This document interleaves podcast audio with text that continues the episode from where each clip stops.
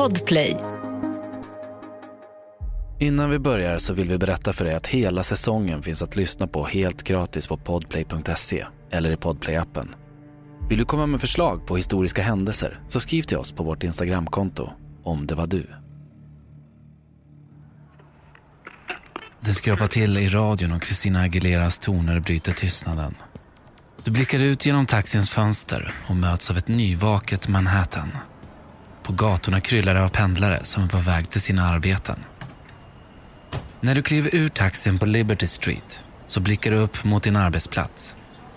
Himlen är klarblå och du kan inte skymta ett enda moln över de jättelika tornen. Några minuter senare har du passerat entrén till World Trade Centers södra torn. Det tar runt tio minuter för hissen att nå ditt kontor på 93 våningen. Du gör som du brukar. Du tar fram din almanacka och förbereder dig mentalt på dagens alla möten och måsten. Du bläddrar fram till dagens datum och slappnar av lite grann. 11 september 2001 ser ut att bli en helt vanlig tisdag.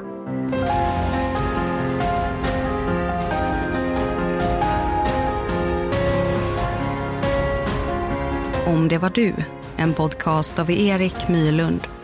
Manus är baserad på faktiska och tidsenliga detaljer samt vittnesberättelser, men fiktiv i den bemärkelse att du själv blir huvudperson i en av historiens mest omskakande händelser. Syftet med detta sätt att berätta på är att komma nära det ofattbara och försöka sätta sig in i det mörker som våra medmänniskor har fått uppleva genom historien. Men framför allt att aldrig glömma deras öde.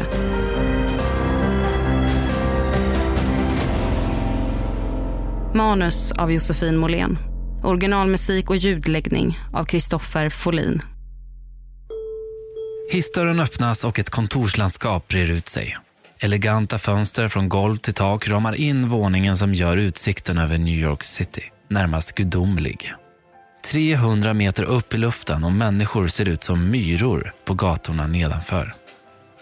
Utanför blottas ett hav av skyskrapor som sträcker sig ända fram till havslinjen. Morgonsolen lyser upp Brooklyn Bridge och får stadens äldsta hängbro att likna en guldtrofé. Längre bort, med stålkrans om pannan och fackla i handen, vakar Frihetsgudinnan i Hudsonflodens mynning. Du häller upp morgonens första kopp kaffe, hälsar på några arbetskollegor och slår dig ner vid ditt kontorsbås. Du är en kvart tidig och mötet börjar först klockan nio. Men du tänker att det alltid är skönt att vara i tid. Plötsligt hör du en kraftig smäll. Samtidigt som golvet gungar till under dig. Det bränner till i ditt knä och kaffekoppen klingar ner i golvet. Vad är det som händer? Var kom smällen ifrån? Du rusar ut till dina kollegor som ser lika frågande ut som du. Någon ropar att det har skett en olycka i andra tornet. Att det ryker kraftigt därifrån. Du tittar ut genom fönstret och mycket riktigt bolmades tjock svart rök från det andra tornet. En sekreterare blir ombedd att ringa till receptionen och höra om lokalerna ska utrymmas eller om den säkraste platsen är att hålla sig inomhus. Den förvirrade stämningen övergår snart till tystnad och folk sjunker ner i sina arbetsuppgifter igen. Några står kvar vid fönstren och iakttar vad som händer i det andra tornet.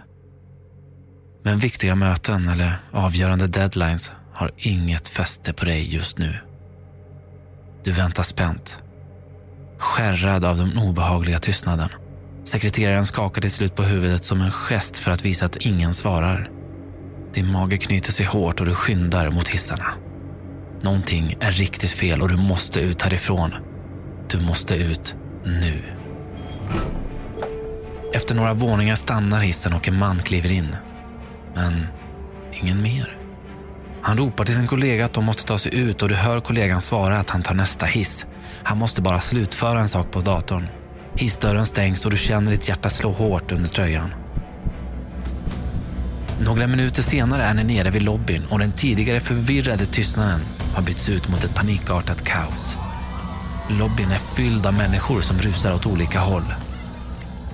Det är svårt att ta sig fram då folk springer in i varandra hela tiden. Plötsligt hörs ett röstmeddelande i högtalarna som uppmanar folk att hålla sig lugna och återvända till sina kontor. Denna byggnad är säker och den säkraste platsen just nu är att hålla sig inomhus.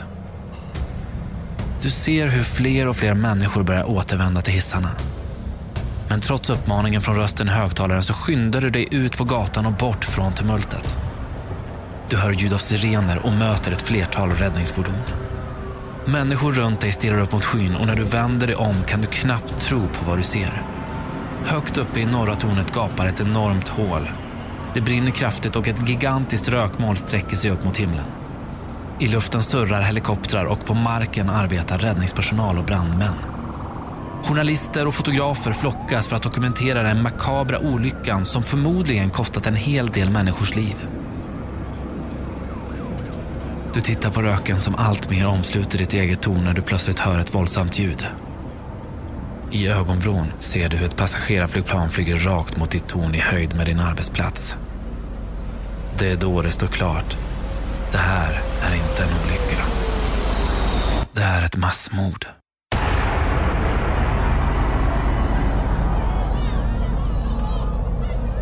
Flygplanet äts upp av byggnaden i följd av en stor explosion. Himlen fylls av rök medan metallbitar och glas faller ner över människorna på gatan. Därefter badar himlen i miljontals pappersark som regnar ner över Manhattan. Medan chockade människor flyr bort från tornet rusar brandmän dit. Två torn brinner och många liv har släckts. Människor som befinner sig i våningarna ovanför kraschen är nu fast flera hundra meter ovanför mark. Du tänker på dina kollegor. Tog de sig ut? Är de döda? Eller är de kvar? Kvar i ett brinnande helvete uppe i himlen. Minuter passerar och du står som paralyserad och tittar upp på misären. Människor dömda till en våldsam död dyker upp i de krossade fönstren. De försöker få luft, hostar och gråter hjälplöst efter hjälp. Din blick fastnar på en man högt där uppe. Han viftar med något som du anar är en röd skjorta. Svart rök väller ut från fönstren bredvid och ovanför honom. Du kan inte ta in det som sker. Det är som en film vars följande scener aldrig borde få visas. För i nästa stund börjar folk på gatan skrika rakt ut och snart förstår du varför. Du ser en kvinna falla från den höga höjden. Hon faller handlöst ner från himlen för att sedan krossas mot trottoaren. Snart ser du en annan man hoppa ut från byggnaden. Och en till. Och en till. Du kan till slut inte räkna hur många människor du ser som faller från himlen. Vissa sjunker ner med utsträckta armar likt en korsfästelse. Andra tumlar ner som travstockor. Den brutala synen får folk nere på marken att reagera väldigt olika. Vissa skriker och gråter. En del vänder bort blicken och klarar inte av att se på. Medan andra tar upp kameran och filmar det som sker.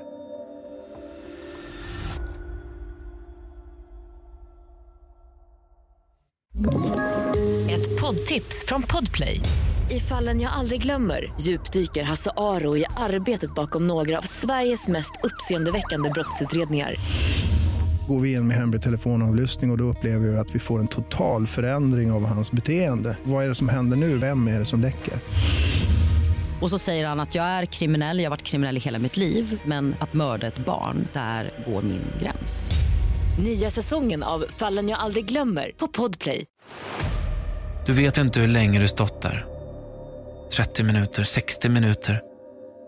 Under tiden har mer och mer räddningspersonal anslutit till platsen och skadade människor förs ut ur byggnaden. Du kan fortfarande inte slita blicken från mannen med röd skjorta. Han vägrar ge upp. Du vet att han inte kan se dig från den höjd han befinner sig på. Men det känns som att han kollar på just dig. Som om han bad om hjälp. Du känner en enorm skuldkänsla och en fruktansvärd känsla av otillräcklighet för att du inte kan göra något för att rädda honom. Du ser två kroppar falla förbi honom från våningarna ovanför, följt av två till. Sedan grymtar tornet och marken börjar skaka under dina fötter. Inom loppet av några sekunder har människor förstått vad som håller på att hända. Även om synen av det som händer är ofattbar att ta in. Din arbetsplats är inte längre i lågor. Den har brakat samman. Nu äts våning efter våning upp och blir till ett massivt dammoln som kommer allt närmare marken. Från att röken varit koncentrerad uppåt så ser man inte himlen längre. Människor flyr för sina liv. Och det gör du med. Du har aldrig sprungit så snabbt förut. Människor jagas av ett kvävande och förblindande moln som likt en flodvåg sprider sig ut längs gatorna. Du hör en man ropa och ser honom hålla upp en dörr till en mataffär. Människor flyr in i butiken och du hinner precis kasta dig in genom glasdörren innan ett moln av damm väller förbi utanför. Papper, smuts och gipsmulor smattrar mot fönstren. Efteråt ser man inte ut. Du känner en enorm tacksamhet till mannen som höll upp dörren så ni inte blev kvar där ute. Människor täckta från topp till tå av det klibbiga dammet hostar och försöker få luft. Vissa har kurat ihop sig och gråter mot varuhyllorna. Alla i butiken börjar hjälpas åt. Personal kommer med handdukar och plockar vatten direkt från hyllorna och delar ut. Lutad mot en hylla sitter en närmast apatisk kvinna som är täckt av damm och blod. Man ser inte vilken färg hon har på sina kläder, hy eller hår. Allt är som bortblekt. Hon ser inte levande ut, men du hör att hon andas. Hon stirrar tomt framför sig. Hon har varit okontaktbar sedan hon kom in i butiken. Du går fram och sätter dig ner på huk och med en blöt handduk börjar du försiktigt torka bort det klibbiga dammet från hennes ansikte. Hon blöder från huvudet och du rengör såret så gott du kan. Kvinnan har inte sagt ett ord. Men så plötsligt hör du henne säga med svag röst. Mike. Hon hostar till och du ger henne vatten. Äntligen dricker hon lite av det. Han sitter fast i norra tornet. Min son. Han jobbar som portföljförvaltare på 95 våningen. Han ringde och sa att han älskar mig, men, men att det inte ser så bra ut. Takdörrarna är låsta och nödtrapporna är rökfyllda och värmen steg för varje minut. Han stod på skrivbordet när han ringde. Han kunde inte stå på golvet. Han ville inte att jag skulle oroa mig, men efter att jag såg tv-nyheterna sprang jag till tornet. Sen sprang jag för mitt liv när det andra tornet rasade. Gode Gud hjälp honom. Är det sista hon säger innan ni hör ännu ett dån och ett moln av damm sveper förbi utanför. Det sista hoppet lämnar kvinnan och hon skriker rakt ut. Du håller om henne hårt. Du kliver ut ur matbutiken. Luften är fylld av damm så du ser bara några meter framför dig. Du hör sirener på avstånd som antagligen är på väg mot platsen du befinner dig på. Du går förbi en kvinna som håller sig för pannan och stirrar in i det tomma intet. En man springer förbi dig. Du hinner se att han är bekymrad och att tårarna rinner längs hans kinder. En bit framför dig sitter en kvinna på trottoarkanten och ber en bön medan hon vaggar fram och tillbaka. Plötsligt blir du bländad. Dammet har skingrat sig och det är nu du ser vad som har hänt. Båda tornen har rasat. Allt ligger utspritt över marken. Från små bitar till massiva block av cement ligger framför dig. Det är en syn du aldrig trodde du skulle få se. Du tänker på alla de tusentals människor som gick till jobbet i morse som aldrig kommer komma hem igen. Du tänker på deras familjer. På alla som såg sina nära dö i direktsänd tv. Skräcken de kände när planet flög in. Hjälplösheten i telefonsamtalet med sina anhöriga och hur den sista gnistan hopp föll samman med tonen.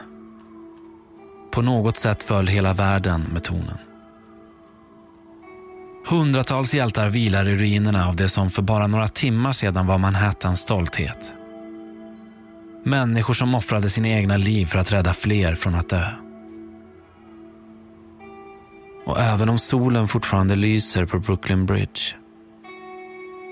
Även om Frihetsgudinnan fortfarande vakar vid Hudsonflodens mynning har världen för evigt förändrats. Den 11 september 2001 blev ingen vanlig tisdag.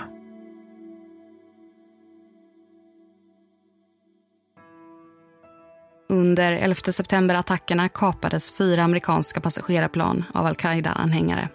Två av planen flög in i World Trade Centers tvillingtorn i New York, det tredje i Pentagon i Virginia och det fjärde kraschade på ett fält i Somerset County i Pennsylvania. Totalt dog närmare 3 000 människor denna dag och över 6 000 skadades. Men många fler liv har gått förlorade i följderna av dessa terrorattacker. Både i de krig som följde och av de skador som människor drabbades av efter att ha andats in det giftiga dammet från de kollapsade tornen. World Trade Center utgörs idag av en minnesplats. Där tvillingtornen stod tidigare finns två stora pooler med höga vattenfall inuti och där namnen på offren är inristade.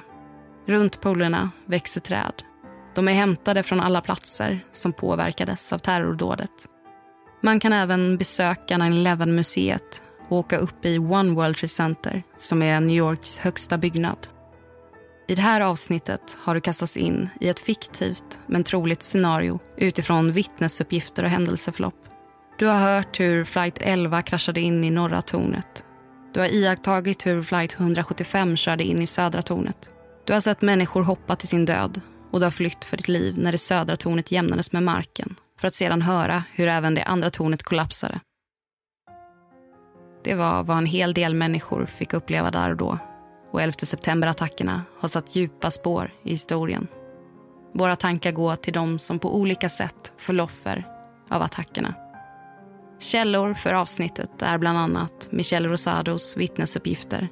På hennes Youtube-kanal kan man höra mer om upplevelsen.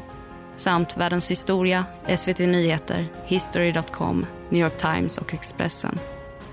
Mannen som höll upp dörren till matbutiken i Sand, men kvinnan och hennes son Mike är fiktiva karaktärer skapade för att lyfta fram en av de många berättelser där anhöriga vittnat om olika upplevelser.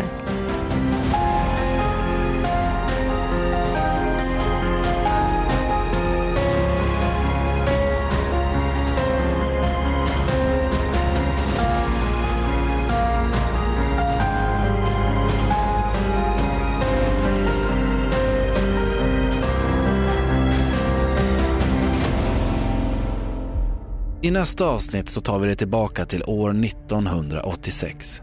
Det är natten till lördag den 26 april och klockan är 01.22.45.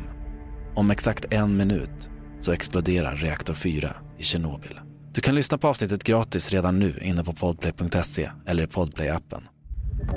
Podplay, en del av Power Media. Ny säsong av Robinson på TV4 Play. Hetta, storm, hunger. Det har hela tiden varit en kamp. Nu är det blod och tårar. Fan händer just nu. Det. är Detta är inte okej. Robinson 2024, nu fucking kör vi! Streama söndag på TV4 Play.